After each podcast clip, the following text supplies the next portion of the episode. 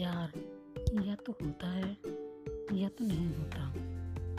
नमस्कार दोस्तों, मैं मीनाक्षी, स्वागत करती हूँ आपका अपने पॉडकास्ट में। आज प्रेम के ऊपर हम दूसरी बार बात करने जा रहे हैं।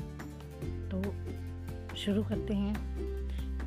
प्रेम, प्यार, इश्क, मोहब्बत, कुछ भी कह लो, मिठास और अपनत्व से भरे हैं ये शब्द।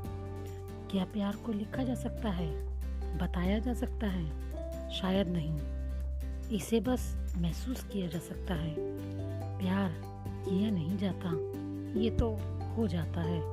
कब, किससे और कहाँ, ये हम में से कोई नहीं जानता। प्यार कोई सुन भी ले तो दिल में हलचल सी होने लगती है। हर किसी ने इस एहसास को जिया है। किसी को दर्द मिला, किसी को दवा। किसी ने कुछ खोया तो किसी ने बहुत कुछ पाया। ज़िंदगी में एक बार प्यार ज़रूर करना चाहिए।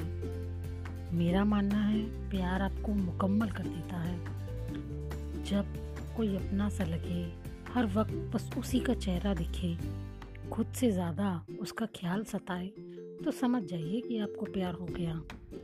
किसी भी शारीरिक आकर्षण से दूर है प्यार। प्यार लेने का नहीं, बस देने का नाम है। जब प्यार होता है तो कोई खुद सा नहीं रहता। प्यार में बदलाव की कोशिश नहीं करनी चाहिए।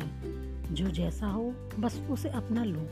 फिर देखो, ज़िंदगी कितनी खूबसूरत हो जाएगी।